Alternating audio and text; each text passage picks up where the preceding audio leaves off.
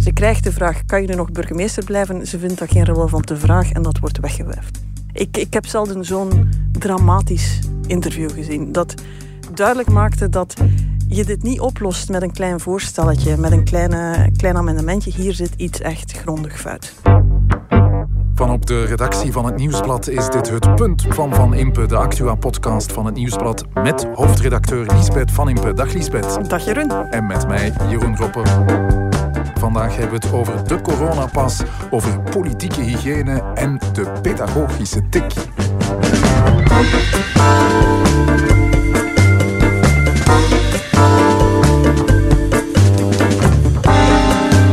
Lisbeth fileert de actualiteit en maakt je wegwijs in de coulissen van de macht in het punt van Van Impe. En dat doen we gewoonlijk bij een goed glas Belgische wijn, Lisbeth, zoals we wel vaker deden toen we naast elkaar woonden in Brussel. Yep. Maar Maar jij wou vandaag per se, per se eens variëren. En we ik gaan zit eens in een non-alcohol. alcoholvrije week. Ja, sorry daarvoor. Geen wijn vanavond, maar kijk eens wat ik bij heb. Ik ken het niet, dus het ziet er toch wel interessant uit. Dus eh, zeg eens, wat Het heb is je mee? ook eh, gloednieuw. Het is eh, een soda, een Brusselse soda met een prachtig etiket zoals je kan zien. Ja? Ik heb een Kleurrijk. rode en ik heb een groene. Ehm, het eh, is natuurlijke soda. Dat eh, betekent dat eh, het met echt geperst fruit is. Citroen, gember en basilicum. Die komt van op het dak van de abattoir in Anderlecht trouwens. Daar is een gigantische... Inderdaad, een gigantische dakboerderij. De grootste in haar soort zelfs. En eh, voilà, dus we houden het lokaal en duurzaam vanavond. En zonder alcohol met deze Quarenta, want zo heet het. Je mag kiezen, Lisbeth, rood of groen. Ik vertrouw ehm, gember toch nog net iets meer dan basilicum in mijn limonade. Dus eh, geef mij maar de gember, de rode. Die is voor jou. En zo breng ik toch weer een beetje Brussel mee naar Antwerpen. Mis je Brussel niet eigenlijk, als je hier zo zit? Soms wel een beetje, maar ik kom er wel nog eh, af en toe terug. En eh, als de avondklok daar ehm, opgeheven wordt, dan kunnen we daar eh, eindelijk nog eens een lange avond van maken. Volgende week doen we een punt van Van Impe op een of ander terras hier eh, in de buurt. Maar eh, voorlopig van op een zo goed als lege nieuwsbladredactie in Antwerpen. Het resultaat van ons gesprek hoor je elke donderdag op nieuwsblad.be en op alle bekende podcastplatformen. Laten we eraan beginnen.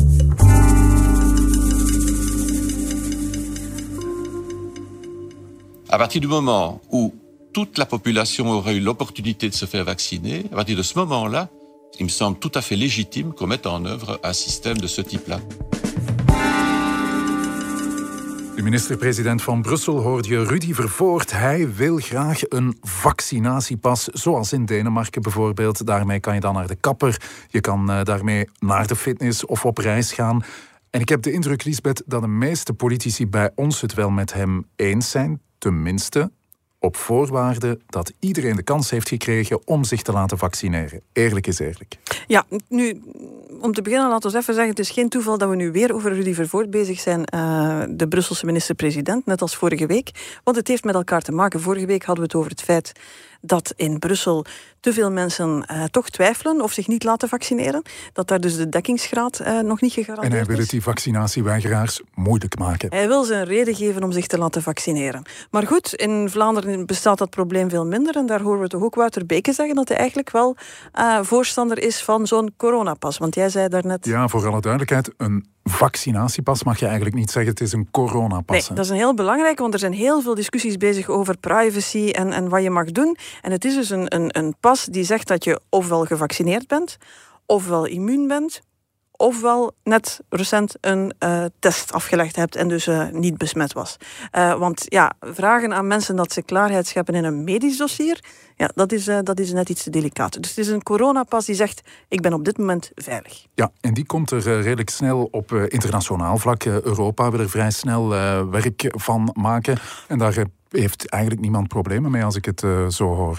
Nee, er zijn in Europa op dit moment twee soorten landen. Dat zijn de landen waar toerisme bijzonder belangrijk is. En dat zijn de landen waar heel veel mensen graag op reis zouden gaan deze zomer. Die vinden elkaar in, laat ons dat zo veilig mogelijk uh, mogelijk maken.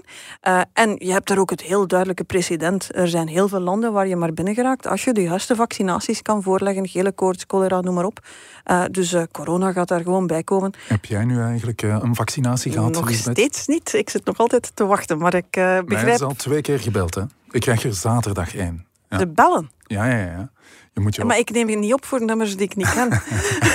ik heb drie Brusselse nummers afgedrukt. Check die 02 stop Verdorie. Ja, ja, ja oké. Goed, uh, dank voor de tip. Uh, dus ik hoop dat ze dus aan het bellen zijn en dan zal ik binnenkort opnemen. Anders sta ik daar op dat lijstje van Brusselaars die niet willen gevaccineerd worden. En dat is niet waar ik wil, uh, wil staan. Ja, want stel, Lisbeth, bij mij gaat het iets vlotter dan bij jou. Wij hebben er samen binnenkort op restaurant. Dan mag ik binnen en jij niet. Als ik ja, daar zit je dus met een coronapas voor binnenlands gebruik. Iets waar de politici dus ook minstens theoretisch voor pleiten. En daar zie je natuurlijk direct dat dat uh, een stuk moeilijker is. Hè.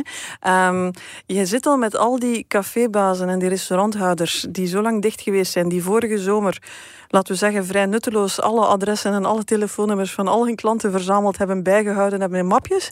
En die ga je nu zeggen van, de vorige keer was je de boekhouder, deze keer ben je de agent. Die aan de deur moet gaan staan en zeggen van, ik moet een groen schermpje zien. En binnen het gezelschap het tafeltje van vier dat binnen mag. Als er daar één bij zit die, uh, die, die geen groen scherm heeft, dan ga ik die wegsturen. Ja, en dan ga ik eerst, ja, ja. En, en, stel je voor, hè, alle uitvluchten die die gaan moeten aanhoren van, ik ben mijn gsm thuis vergeten, het zat in de post, maar de kat heeft, op, heeft het opgegeten. Allee, ik bedoel, dat is, dat is een straatje zonder eind, daar raak je gewoon niet door. Dus ik denk niet dat dat realistisch is, dat je een coronapas daarvoor eigenlijk eh, zou kunnen gaan inzetten. Ja, want dat is eh, in Denemarken wel het geval, maar je zou het ook minder streng kunnen maken. Maar de Denen hebben daar ook een gigantisch teststrategie uh, aan gekoppeld en noem maar op. Dus ja, ik, ik, ik heb toch mijn twijfels of ons dat hier gaat lukken. Voor, voor grote evenementen, voetbalwedstrijden, festivals, uh, zou je het wel kunnen doen, hè? Daar zou je het voor kunnen doen. Plekken waar heel veel mensen op een georganiseerde manier samenkomen, waar je een soort van toegang hebt, uh, waar ook de motivatie om daar uh, ja, binnen te geraken en dan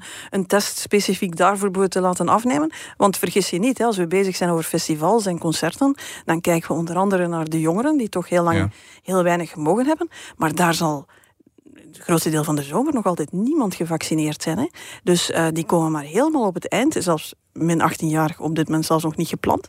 Dus uh, daar ga je echt dan op die testen moeten gaan, gaan, gaan, gaan vertrouwen. En daar ga je toch een goede reden moeten hebben. Die gaan zich toch niet, ook niet om de twee dagen laten testen. Ja, dat eh, creëert ongelooflijk veel vaccinatie, jaloezie, dat, dat weet je nu al. Dat zal in de zomer zeker bij heel veel jongeren zijn dat is ook de groep die echt gediscrimineerd wordt dan. Dat is een groep die toch ja, heel veel heeft moeten inleveren in verhouding tot het risico dat ze liepen natuurlijk. Want we weten, er zijn er daar ook wel een paar die zwaar ziek geworden zijn, maar heel veel van die gasten, als ze ziek werden, hadden daar relatief weinig last van. En daar moet nu toch wel ja, ook een perspectief gecreëerd worden. En het corona, de coronapas zou wel eens zo kunnen uitdraaien dat het net voor die groep eigenlijk geen echte oplossing is.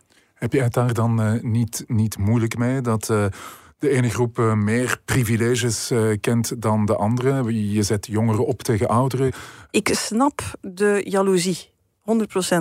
En tegelijk moet je het ook even op zijn kop zetten. Um, kan je van mensen die zelf geen gevaar meer vormen, zelf geen risico meer lopen, zeggen dat die essentiële vrijheden, die we toch in zeer uitzonderlijke omstandigheden afgenomen hebben, dat je die maar blijft afnemen omdat de rest zich daar dan beter bij voelt. Ga je tegen de bomma die eindelijk zou kunnen de kleinkinderen terugzien zeggen van het mag niet, want iemand anders zou daar jaloers op kunnen zijn. Ik denk dat we daar toch ook eens goed moeten doordenken of dat die jaloezie die we allemaal voelen, want we willen allemaal naar buiten en we willen allemaal onze vrijheid terug. Uh, of dat dat wel genoeg reden is om tegen anderen te zeggen van ja, maar ja, jij moet even ellendig blijven als ik. Dus jouw punt, uh, Lisbeth, vaccinatieprivileges moeten kunnen. Een beetje jaloezie kan geen kwaad. De coronapas, laat die maar komen. Maar stel je niet te veel voor bij de praktische impact van zo'n pas. Ja, ik denk echt die groen schermpje, pintje krijgen, ik denk niet dat dat gaat werken. Het punt van Van Ippen.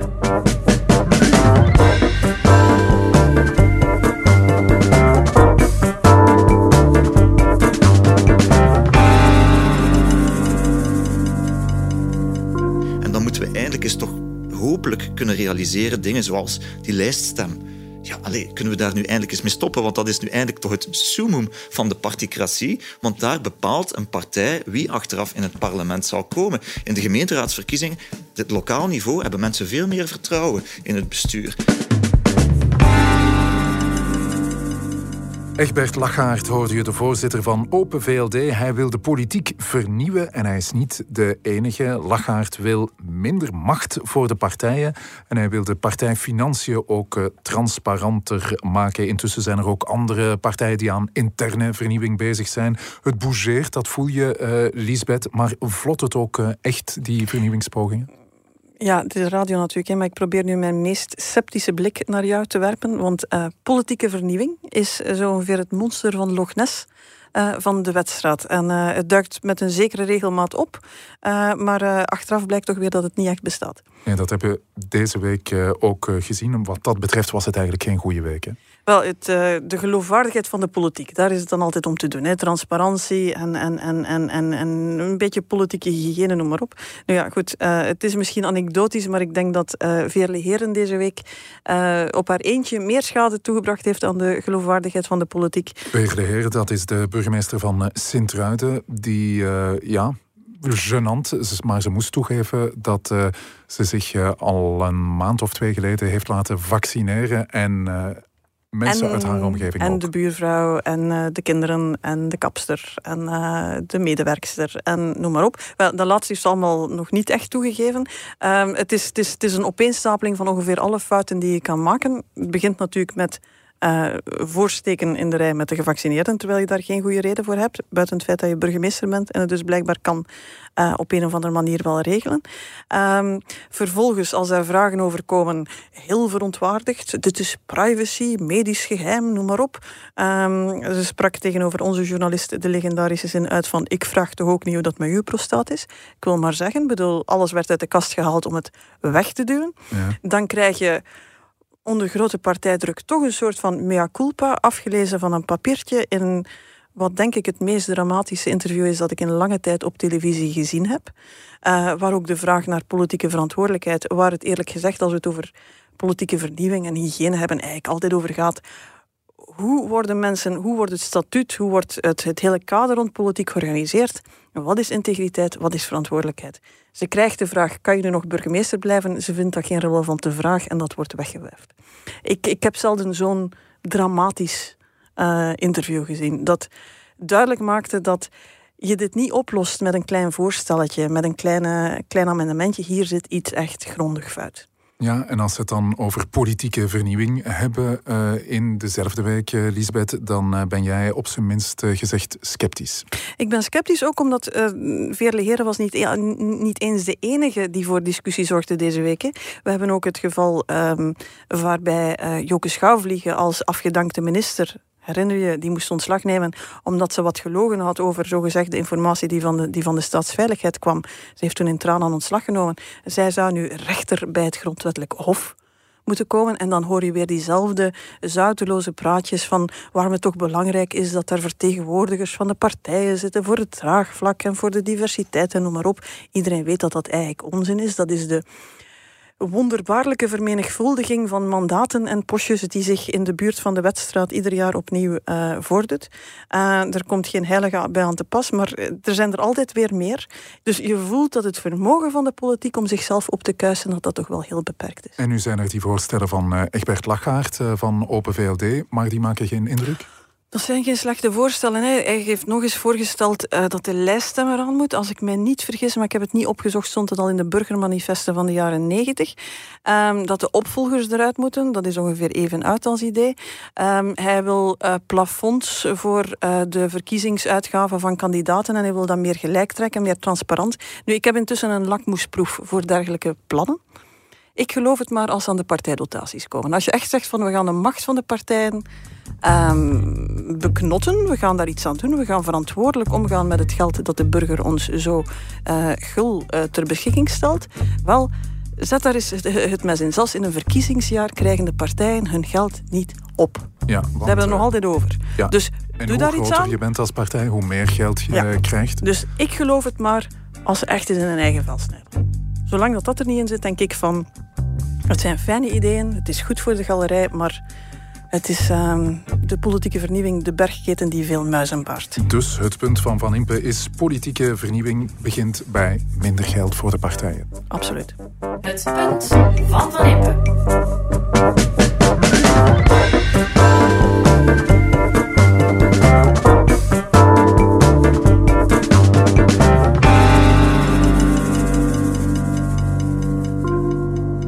Pedagogen terecht vandaag zeggen, een pedagogische tik, ook al lijkt het uh, iets, iets dat, je, um, allez, dat effect heeft, het heeft het eigenlijk niet. Het is niet effectief. Hoogstens, en dat wil je natuurlijk niet, uh, krijg je een schrik- en angstreactie bij een kind. En bovendien leer je het natuurlijk, want het kind is de zwakkere in dat verhaal op dat Mhm. moment, dat je eigenlijk geweld mag gebruiken naar een zwakkere. Valerie van Pelen hoorde je. Zij is ondervoorzitter van MVA. Je hoorde haar in het programma De Afspraak. En uh, daar heeft ze het over de pedagogische tik. Want CD&V heeft een wetsvoorstel klaar om die uh, pedagogische tik te verbieden. Dat was het, uh, Lisbeth. Uh, ja, uh, niet bestraffen. Het is niet dat we nu plots politieagenten gaan sturen naar een, een moeder die in de supermarkt haar geduld even verliest met uh, de kleine die niet voorbij het snoeprek te krijgen is. Eh, maar we willen een soort van... CD&V stelt het voor en je ziet het, Valerie van Peel van N-VA wil het in ieder geval wel willen bekijken. Um, om daar te zeggen dat dat eigenlijk toch geen goed idee is, om dat zoveel mogelijk te bannen, zorgen dat er geen grijze zone ontstaat. Het is trouwens iets wat in heel veel Europese landen eigenlijk al de norm is. Ja, maar het is uh, wel vervelend voor uh, NVA, want Theo Franke, een van de kopstukken van uh, NVA, die tweette dit. Wat is er mis met een zeldzame pedagogische tik? Lisbeth, pedagogische tikken, kan jij daarmee leven eigenlijk? Uh, ik vind het geen goed idee. En inderdaad, allee, ik bedoel, experts, mensen die het weten, uh, zijn daar eigenlijk wel uit. En ik hoor het trouwens ook van ouders die allemaal schoorvoetend en met het schaamrood op de wangen toegeven dat het ooit wel eens overkomen is. Ik weet niet, ik ben nu naar jou aan het kijken, want jij hebt natuurlijk ook... Uh, ik heb er nooit een uitgedeeld als het, als het dat is wat je hebt je ook een heel, weten. heel brave klein. um, maar um, dat het, ja, dat het... Eigenlijk weten de meeste ouders vandaag wel dat het geen goed idee is. En als het gebeurt, dat het niet voor herhaling vatbaar is. Ja, maar waarom tweet een uh, Theo Franke dan plots uh, wat is er mis met een zeldzame pedagogische tik? Theo Franke, nota bene, zelf pedagoog ja, van ik opleiding. Ik geloof dat hij er nog aan toevoegde dat hij er zelf nogal wat gekregen heeft en dat hij daar nog geen last van ondervonden heeft. Um, er zijn mensen die daar misschien van mening over verschillen, over hoeveel last dat hij daarvan ondervonden heeft. Ik dacht twee dingen. Uh, politicus tweet een uh, straffe stelling over iets wat veel emoties losweekt. Uh, die wil op tv komen. Die hengelt naar een uitnodiging voor de afspraak of een ander debatprogramma. Ja, dat is eigenlijk een, een wet. De wet van de macht. Dat is iets uh, uh, wat ja. Lisbeth, jij maakt niet alleen uh, jouw punt hier elke week, maar af en toe haal je ook een wet boven en hier hebben we er een. Dus Ja. als je een, een strafidee hoort, dan betekent dat meestal dat iemand op zoek is naar aandacht. Naar aandacht, naar een eh, journalist die belt naar een eh, bewijs van hun eigen bestaan. En we weten bij Theo Franke natuurlijk dat ehm, sinds hij de, de race naar het ondervoorzitterschap ehm, verloren heeft, ja, is hij een beetje op zoek naar een nieuwe rol. Hij, hij probeert ehm, toch maar ja, een stuk aandacht, een stuk media-aandacht ook naar zich toe te zuigen. Dat is een stuk moeilijker geworden in, in, in die rol die hij voor zichzelf nog niet helemaal gevonden heeft. Maar dat was niet het uh, enige. Lisbeth, je had nog een uh, andere bedenking. Ja, je hebt natuurlijk ook gewoon inhoudelijk. Hè, waarom in hemelsnaam voelt iemand uh, zich geroepen om nu de pedagogische tik te gaan verdedigen? En daar zit je een beetje in wat ik het vandaag in de, die heel emotionele discussies het, het witte van Zichem-syndroom noem. Uh, Zo'n soort van nostalgie naar een tijd. Dat kan zo de jaren 50 zijn of zelfs nog verder. Dat kan de jaren 80 zijn. Maar uh, toen de mannen nog mannen waren, de meisjes nog meisjes, toen we nog buiten ravotten, uh, je af en toe eens een, een goed verdiende, welverdiende oorweg, oor, oorweg kreeg en wat te veel zout op de patatten strooide. Niemand had ADHD. Iedereen was eigenlijk ja, in een soort van bucolische staat van opperst geluk. Het syndroom van de witte van Zichem. En ja, je ziet, uh, Theo Franken tapt een beetje uit dat vaatje van vroeger was dat toch, toen waren we nog echte mannen, we konden daar tegen. Het waren niet allemaal die watjes die het vandaag zijn en waar het zo vaak mee in de, in, in, in de clinch ligt. Uh, nu, als je dan eigenlijk aan het verdedigen bent dat ouders regelmatig hun kinderen eens een, draai rond hun oren mogen geven, dan moet je toch afvragen waarmee je juist bezig bent. En dat is uh, heel vervelend voor uh, Valérie Van Peel, van wie Theo Franke de ondervoorzittersverkiezingen zeg maar, verloor. Wel, laten we zijn. Vervelend voor Valerie van Peel. We hebben het vorige week erover gehad dat de overtreffende trap van uh, politieke vijand partijgenoot is. Laat zeggen dat Valerie van Peel hier een uh, duidelijk de kans gegrepen heeft om nog eens heel vet te onderstrepen wie die ondervoorzittersverkiezingen wel gewonnen heeft. Herinner je, er waren drie kandidaten. Theo Franken heeft eigenlijk verrassend verloren. Lorraine Parijs en, en, en Valerie van Peel staan alle twee eigenlijk voor een uh, bredere koers van de partij. Een, een, een warmere koers, waar, waar Theo Franken vooral met harde thema's, defensie, asiel, migratie geassocieerd wordt. Uh, Valerie van Peel heeft het al over intrafamiliaal geweld gehad. Lorraine Parijs heeft het al gehad over eenzaamheid bij ouderen bijvoorbeeld. Dat zijn duidelijk andere thema's. En het was heel duidelijk, je had de tweet van Franken, je had vrij snel de reactie van Valerie van Peel, die eigenlijk zei van één, ik ben onder, ondervoorzitter. Twee, ik ben eigenaar van dit thema. Ik ben degene die voor de partij ja. op dit thema standpunten inneemt en het is niet dat van jou. En drie, ik ga vanavond naar televisie.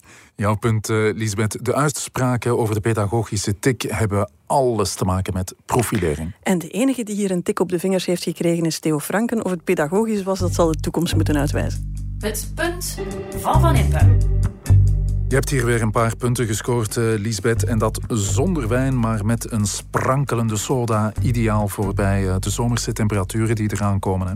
Quarenta, daar moeten we op hopen. 40 ja. graden daar uh, Heb je al weekend. een terras gereserveerd trouwens? Ik heb nog niks gereserveerd, dus ik kom waarschijnlijk hopeloos te laat. Maar ik woon in het midden van de stad, dus ik zal zeker van het eerste gevoel van bevrijding kunnen de sfeer opsnuiven. En volgende week spreken we af op een terras hier in de buurt. Voor vanavond is het stilaan genoeg geweest, zou ik zo zeggen. Moet je nog iets schrijven voor het nieuwsblad? Ik ben voor vanavond min of meer klaar, ja. Kom, dan sluiten we de boel. Dankjewel voor de ontvangst. Werk niet te veel en uh, neem op als je een 02-nummer Uh, ziet. Hè. dank voor de tip. Ieder 02-nummer zal nu beantwoord worden. Dit was het Punt van Van Impe, een podcast van het Nieuwsblad. Je hoorde de stemmen van hoofdredacteur Lisbeth Van Impe en van mezelf, Jeroen Roppe. Dank aan de VRT voor de audio, aan Pieter Schevens voor de muziek en aan House of Media voor de montage. De productie was in handen van Eva Migom en Bert Heijvaart. Tot de volgende Punt van Van Impe.